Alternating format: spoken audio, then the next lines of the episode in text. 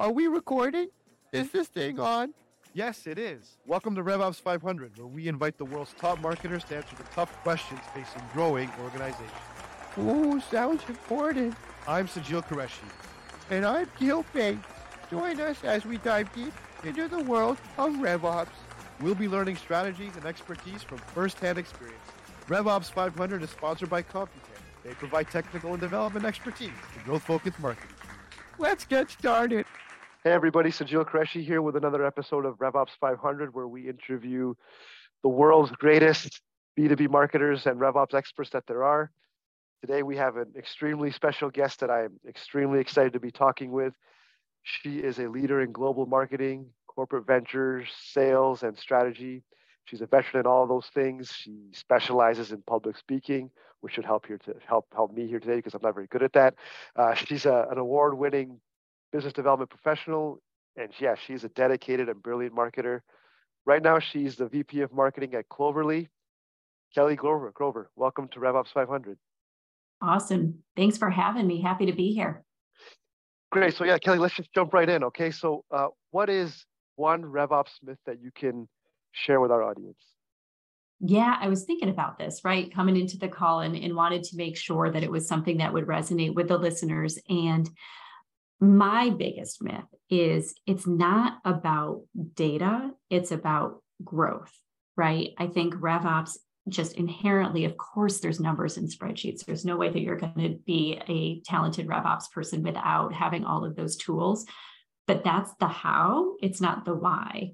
The why is all about driving growth, top line growth, bottom line growth. And really, in my opinion, the spirit of it is to work smarter, not harder.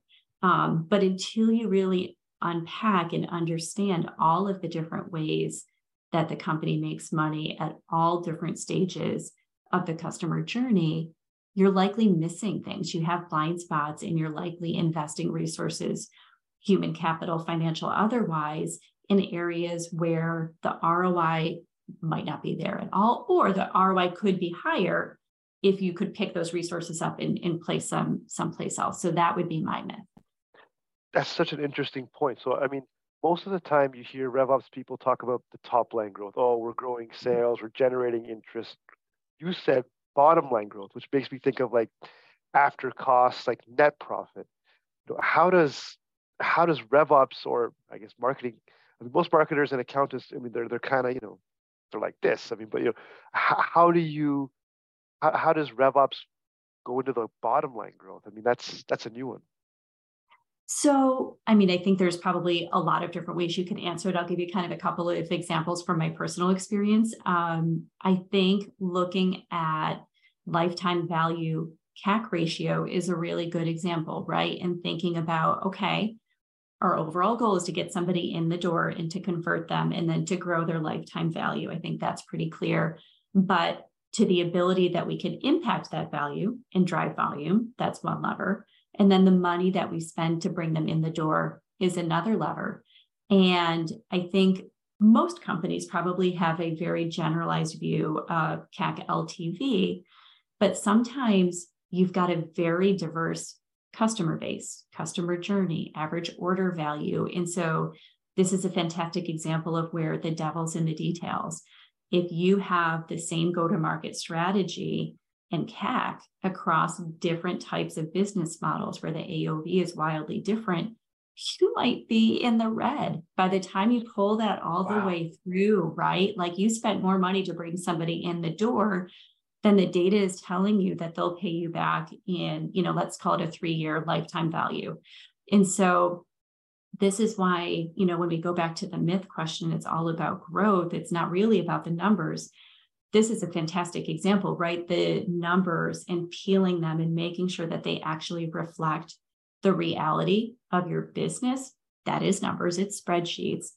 But the why behind it is all about maximizing where you place your resources. So I would say that is actually a real life example. I've done that in a couple of different instances where we did just have, it wasn't bad variability, but it was real variability with different types of customers and their AOV and their own customer journey, where, again, when we generalized it, it almost was useless information because it basically kind of peanut buttered over all of the details and the nuances that actually that's the good stuff, right? That's what you're going to action on. So yeah, I think that's actually a really good example of both the top and bottom line growth. So you have customer acquisition costs, and most businesses have different segments of revenue. Like the revenue mix might not just be one type of customer. You know, to use like an example, McDonald's or a burger joint, you know, so use any company name, a burger joint will sell French fries and milkshakes and burgers, and the customer acquisition cost on a burger will be different than a milkshake, and the margin will be different. And of course, if you factor all those things in together, then you can get like kind of like a true picture of which customers are more valuable than other ones. And if you say you're peanut buttering it over with just saying, oh, we grew revenue by X percent, but you're really not looking at the different segments, which is a really interesting way of looking at it. You know, I've never heard something like that before. I mean, that's a very profound, I mean, way to see it from a bottom line perspective. You know, you have, yeah, you can say, oh, we grew by this much, but what actually grew? I mean, most companies have segments of products, customers, whatever. So that's a really interesting way of looking at it. I will say some of it is selfish, kind of, you know, looking through the marketing lens. I don't know if I've ever met a marketer or any business person that feels like they have enough money, right? We're always balancing how much do you have and what are you looking to get from it? Yeah, yeah. And really, like, that has actually been a really lovely side effect of these conversations, right? Because we have that CAC, right, which is a function of your go-to-market budget. Yep. By doing exercises like this, it becomes visible, which I think it really should be, right? We should all understand collectively, what are we doing? What are we spending? But then as we start unpacking this and looking at the ROI, it makes it a heck of a lot easier to have a prioritization conversation. And so for marketers, like, we tend to get a lot of requests. We should do this. We should do this. Can you make me this and that? And for the most part, we want to say yes to everything, right? Like, we're as jazzed and excited and want to be superheroes to our colleagues, you know, as much as they need us to be. But when you have this type of conversation, it becomes less about like, well, who am I going to disappoint or please today? And it's more, we've collectively decided this is where we place our bets. And so when I lean towards those high priority items, there's no other context needed. You already know I'm not ignoring you in favor of you or saying no, and or any of that other sometimes toxic undercurrent. We've already aligned on what the priorities are. And so one, it's just efficient, but again, two, it just makes, I think, for a much more cohesive, collaborative go-to-market strategy across the different teams. I mean, that is like like I said, it's a really unique and interesting perspective. I mean, and when you pitch it that way, I feel like finance or accounting would really appreciate that kind of way of looking at it. It's almost like an activity-based cost accounting model of how to manage customer acquisition, or, you know, over a go-to-market strategy. Now, when you I'm guessing this is your style of when you're just working at Cloverly, right? So I mean, like, is this kind of, I mean, what is accounting's usual response to when they hear stuff like this, and how you're prioritizing budgets, numbers, and those things on the bottom line? How do they respond to them? Yeah, I would say a couple of things. So, you know, kind of wearing my marketing hat, you know, one thing that we think about as marketers when we're approaching our customers is, we don't use our language, we use their language, right? But I think there's lessons in that we could and should be applying to our internal stakeholders, right? And so I think finance is a good example, but there's probably others as well, where I want to be extremely fiscally responsible. And I am, I'm kind of nuts when it comes to my budget. Clearly, I lean heavy into RevOps and data governance and things like that. Part of it is, so I'm talking in their language, part of it is building a foundation of trust.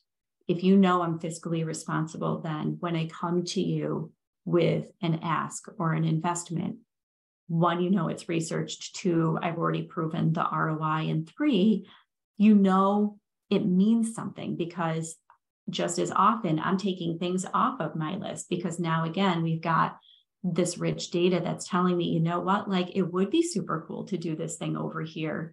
but the data just doesn't justify the ROI, right? And so I try to be really transparent and over communicate when I toggle within my budget.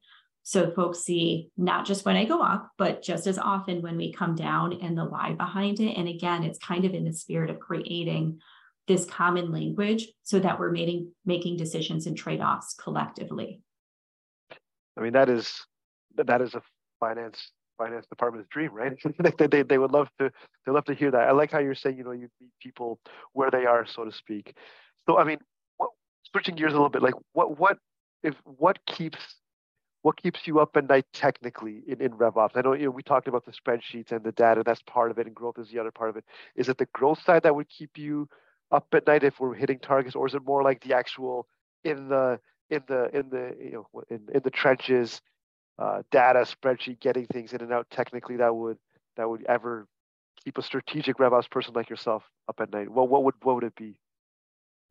I think the answer depends on kind of where you are in your maturity curve, right? And so like when you first start diving into RevOps and data governance, the problems that you have on day one certainly shouldn't be the same problems that you have on day 100, right? That's the whole purpose, is you're constantly evolving. And so, you know, I have maybe different nightmares depending on where I am in that maturity. Not many.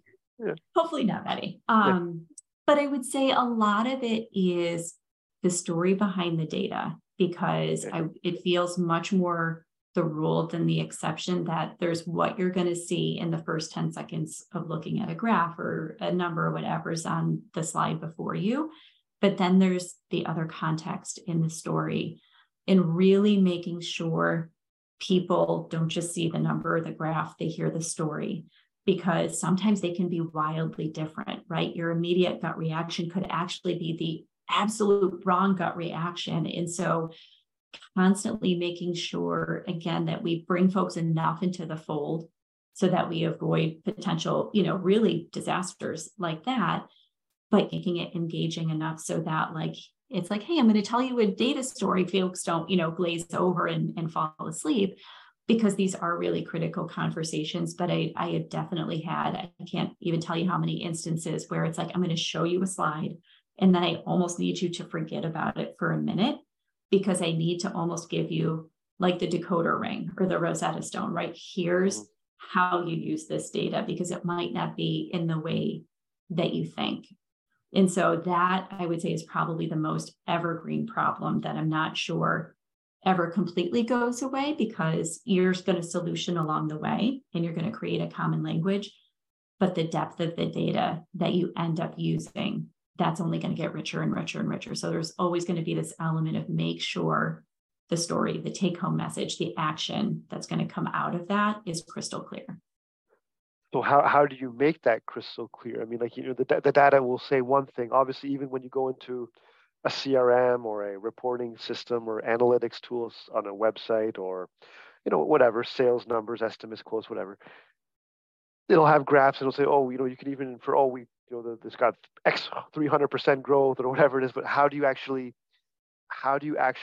tell that story? I mean, is it like a narrative? Is it in layman terms for people who are not, you know, RevOps savvy? How do you tell the story? Yeah, I would say kind of two best practices, and not that that's an exhaustive list, but anybody, for any story, if you think you say it once and you're done, you're just lying to yourself, right? Like, some of this is an ongoing cadence of dripping information to folks. I also try to be really honest about, I'm going to tell you something that doesn't seem logical. So it's almost, again, kind of wearing my marketer's hat, like, be disruptive, catch their attention, let them know this isn't what you're expecting.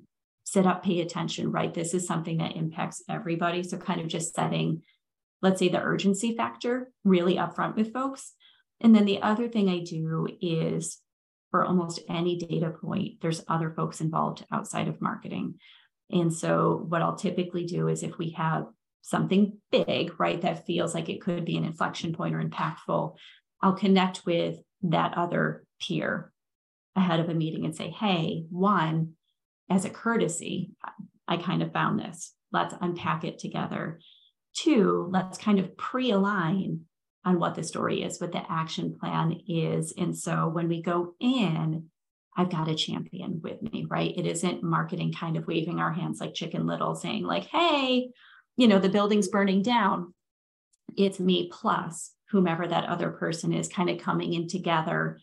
Obviously, it lends credibility. It also means that we're probably further down the path to a proposed solution, which is great anyway. So I think if you do those two things, it gives you a leg up on communicating. Yeah, it makes sense. Again, and it comes back to what you were doing earlier with the finance example, right? Of just kind of, you said, putting your marketing hat on and just, you know, talking, messaging to knowing who your audience is. And that makes sense. Makes a lot of sense. So, I mean, let's talk about the future of RevOps a little bit. Where do you think all of this is heading? I mean, it's a kind of a, people say it's a new industry, maybe a new buzzword, but where do you think all of this is heading? I think it's kind of air quotes new, right? But I think it's in keeping with a lot of other trends. And so things like you're seeing a lot of titles that span the different traditional departments, right? So you'll see RevOps is certainly a good example, but you'll also see Chief Revenue Officer, Chief Commercial Officer, right? It's not sales, it's not marketing, it's not customer success. It spans all of these. And I think that's a good indication. Other things like go to market as opposed to marketing, as opposed to sales, as opposed to CS. I think that's another indicator of this trend. But I think the undercurrent kind of underneath all of it is so much of this is a machine. And I don't mean that analogy to remove the human element, because obviously that's critical. But it's a machine in the sense that it's your tech stack. It's the data that you put into it. It's the SOPs around which you manipulate. It's how much you can refine your ICP and your TAM and the intent signal. So there's so much science. Maybe that's a better word. There's a science to it that it just simply doesn't make any sense for marketing to work in a silo, sales work in a silo. All of this is integrated. It's just whether you believe it yet or not, right? It is right. The reality, the customer journey. If you map it out, everybody has a role at every single stage. It's going to ebb and flow on who's kind of the primary versus secondary, but we're all there. And so I think going back to RevOps, it's a good example where it forces you to have a single point of truth, to have one funnel, one customer journey. Not that you can't then break it out into, okay, well, here's marketing ops and here's sales ops, or here's marketing's role in the customer journey, here's sales role in the customer journey. But that's secondary to that single point of truth. And so to me, like, that is the trend. And it's hard to envision that ever going away, because I think that science, that machine analogy, that engine, that's only going to continue to refine.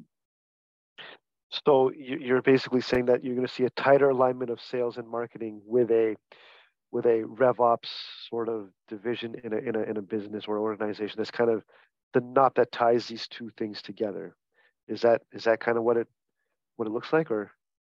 Yeah, I think that's a good summary, right? And you know, I've seen RevOps report into different folks at different companies. I honestly don't know that there's a right or wrong answer. I think it's the spirit in which you come to it, sure. And just making it really clear that that person owns the source of truth across all go-to-market departments.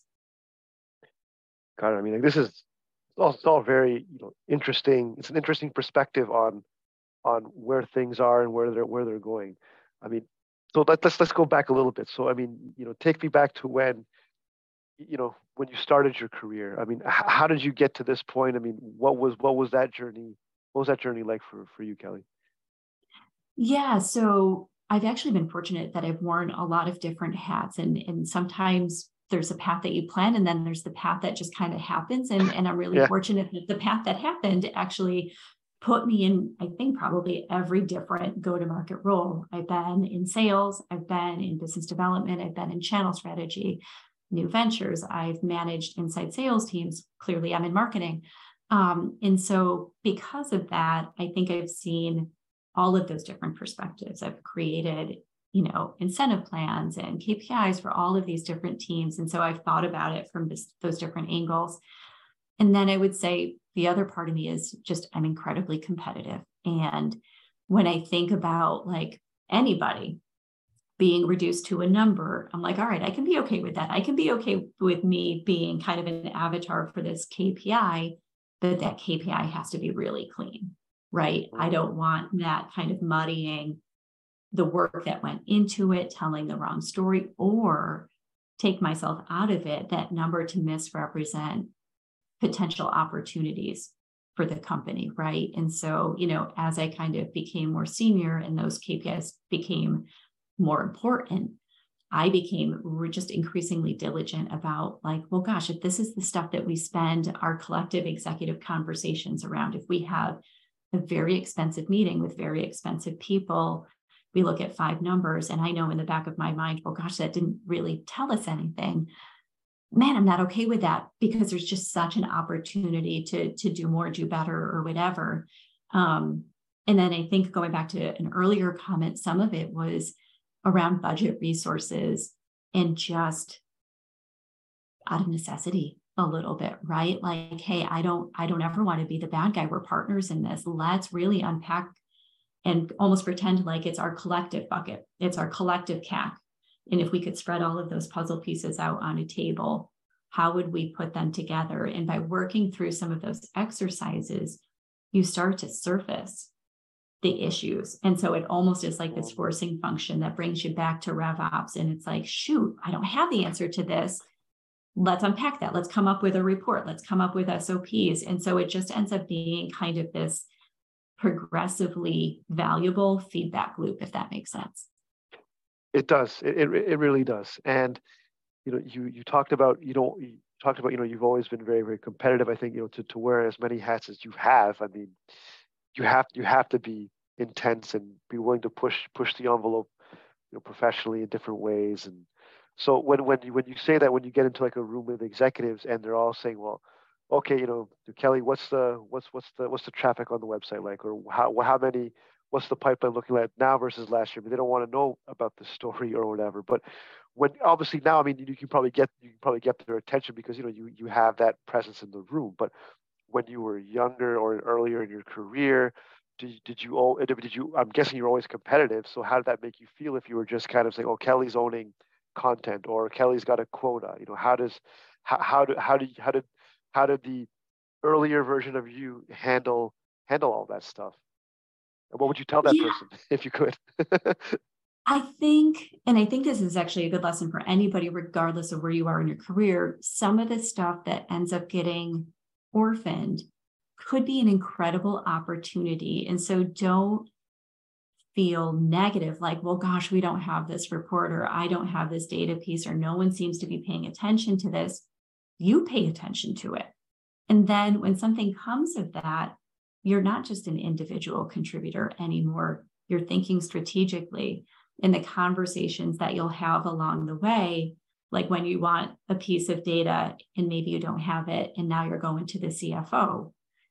Would you have had a conversation with the CFO otherwise? Maybe, but now you know you're having one, right? And the whole premise of it is around driving profit for the company. That's huge. And so I do think, you know, it's really easy to be like, gosh, other companies must have this all nailed and shame on us, right? That our data isn't perfect. That's crazy. No one has it perfect, right? We're all on this constant evolution of refinement.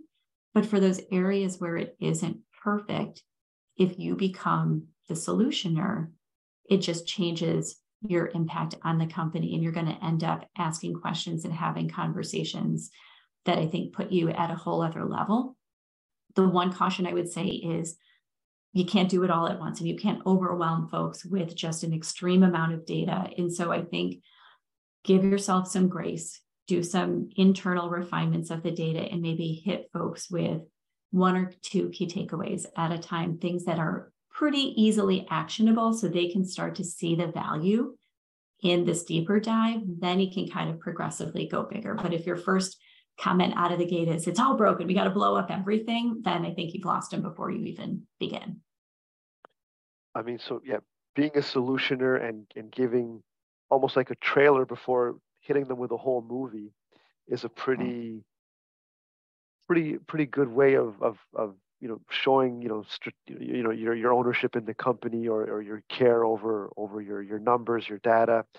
I mean, I'm just very curious. I'm like, where did this obsession come from? I mean, with that sort of being that particular, I mean, was there like a mentor or some sort of trigger in you that said, you know, I've got to be the solutioner for a particular statistic or a particular problem that I'm seeing? Was that always the case? I mean, how did that come about? So kind of going back to kind of the chronological order of my career, I actually started in sales, moved into, you know, really sophisticated kind of biz dev channel marketing, and then ended in true marketing. And part of that is I felt like, okay, I'm in sales. I've got kind of this sphere of influence, right? Like the messaging, the positioning, all of that's handed to me, and I just have to execute to the best of my ability. Great, right? I can control this piece of the puzzle. And I was fortunate to be in circumstances where I could flex a little bit upstream and be like, gosh, I uncovered this new positioning, or hey, have we ever tried this? Let's try it. And then I saw kind of that sphere of influence go like this. And then eventually it just kind of became this progressive going upstream is kind of how I would describe it, right? Where at the marketing level, you know, depending on the company and the person themselves, but you've got such an ability to influence and have such an impact on the trajectory of the company. And so I think, you know, part of the answer to your question is just kind of that constantly going upstream and thinking like, okay, I've got 5 tools in my toolkit. I'll only be as successful as the 5 tools that I have. But if I flex a little bit upstream, now I go 10 tools. And gosh, that unlocks all of these things. And then again, up and up. And a lot of it too is really, I aim to be a really good peer and partner to my colleagues. And especially, you know, the partnership with marketing and sales is just, it's a non-negotiable. And I've been extremely fortunate that I've had some incredible partners along the way where they were willing to get in the trenches with me. And, you know, I'd kind of say like, hey, I'm not going to always pull you into the weeds, but I'm doing it today. Here's why. Come with me on this journey. And what's really incredible is I've had more than one time where a sales colleague has given up an FTE to marketing because like when we stepped back and it was like, gosh, we need to get more prospecting. How can we get more prospecting? And then we think like, okay, well, we could do this, this, or this. If sales does it, it costs this much money and we can expect to get this ROI. Marketing could do it using this lever for this much money with this ROI. And then kind of viewing it through the lens of, you know, what's our strategy? Is it inbound? Is it ABM? Is this in keeping with that overarching strategy? Again, like the conversation almost happens for you, because the data and the strategy is guiding the way. And so again, it's kind of like necessity is the mother of invention. If you want to get to those level of conversations, you have to have the data to support it. Data. And that goes back to what you said at the beginning, data or growth over data, right? Where you say, you know, sales and marketing, getting them to buy in on anything is very, very difficult, let alone transferring a full-time employee over. I mean, you know, if you have the data, say, okay, we need more prospecting. Sales does it cost 100x, and if marketing does it cost 90x, and here's the data to prove it. So you're using the data to prove how to get growth, and is that maybe why you're able to get buy-in from both of them to make that transaction happen, or? Yeah, because ultimately our joint goal is what comes out the end of the funnel, right? How we get there is I don't want to say white noise, but it's all in service to that bottom number. So if we've got the data in front of us that is saying like, hey, we can get to either a higher number or the same number but cheaply, then like it's not even a conversation anymore. It's an action plan. Yeah, and then I think most companies they might not even have that bottom line goal of okay, what is the goal? I mean, like, yeah, if the goal is revenue, then prospecting is obviously a function of revenue. But sometimes the goal is maybe it's not revenue, maybe it's something else, right? And then that becomes harder to do, right? Because, you know, it's like if it's not growing revenue, maybe it's cutting costs this year, a quarter, whatever it is. You know, even that becomes. But if you still have the data to support the growth, or whatever or the growth, whatever the goal is, the data will support it, and then that gets the. It sounds like what you're saying is that gets the buy-in regardless of what the goal is. The data has to support the goal, and then make it a function of the goal, I guess. Yeah, like I agree with you. Like it can't be data for data's sake, because that is boring, right? People will glaze over. And I had somebody actually ask me once, we were going through kind of a data governance session, and they were like, well, what's your hypothesis? What are you trying to prove? And I said, gosh, I don't know yet. It's a fair question, yeah. Right? But that feels like the tail wagging the dog. I want the data to make something visible to us that otherwise wouldn't have been visible. And so I don't actually want to overprescribe kind of, hey, I have to prove this, because you can then kind of invent data, right, to prove. Like I kind of want to go in just as a blank slate and just start kind of slicing and dicing differently to see where it takes us, which it was just a really interesting conversation with this individual, because it was a perfectly fair question. And it kind of forced us to pause for a minute and be like, yeah, what is the goal? And is it okay that we don't have an answer quite yet? Maybe the journey is more important than the destination. That is a very, very interesting, I think it's an interesting place for us to pause, because it does keep the horizon open to revenue being a goal, something else being a goal, but always having the data to support whatever the goal is, and then that helps you get buy-in on no matter what it is. Because people are people; they'll disagree, they'll have their own motives, their own intentions of achieving the goal. But if the data is there to support a conclusion, regardless of what it is, even if we don't know, it still makes it a whole lot easier. And then that does tie into RevOps and the myth that you started off at the beginning with. This has been a very amazing conversation. I didn't think it would get to a point where we'd be talking about customer acquisition costs as a function of a bottom line buy-in from different types of people in the organization, where data fits in. If you're just a number, how can you be competitive about that number? It was educational. It was very, very enlightening. Kelly, I can't thank you enough for coming on and jamming with me on this today. It was a privilege. No, this was super interesting. Maybe, one other thought just to kind of leave you and any listeners with is, I think you actually touched on something really important, Sajeel, and that was like, what if it's not revenue? Like, what if that isn't your goal? I think that's incredibly important. Name the strategy, right? ABM, account-based marketing, is a very different mechanism than inbound, which is different than outbound, which is different than product-led growth. And, we could go on and on and on. But without kind of labeling what you're charging towards, it's actually quite a different kind of data package, right? And so I just wanted to kind of underline that, because I actually think that's a critical piece of this conversation. Yeah, absolutely. The goal of RevOps or marketing doesn't have to be sales. It could be demand. It could be awareness. It could be content, eyeballs, social media. There's lots of potential goals.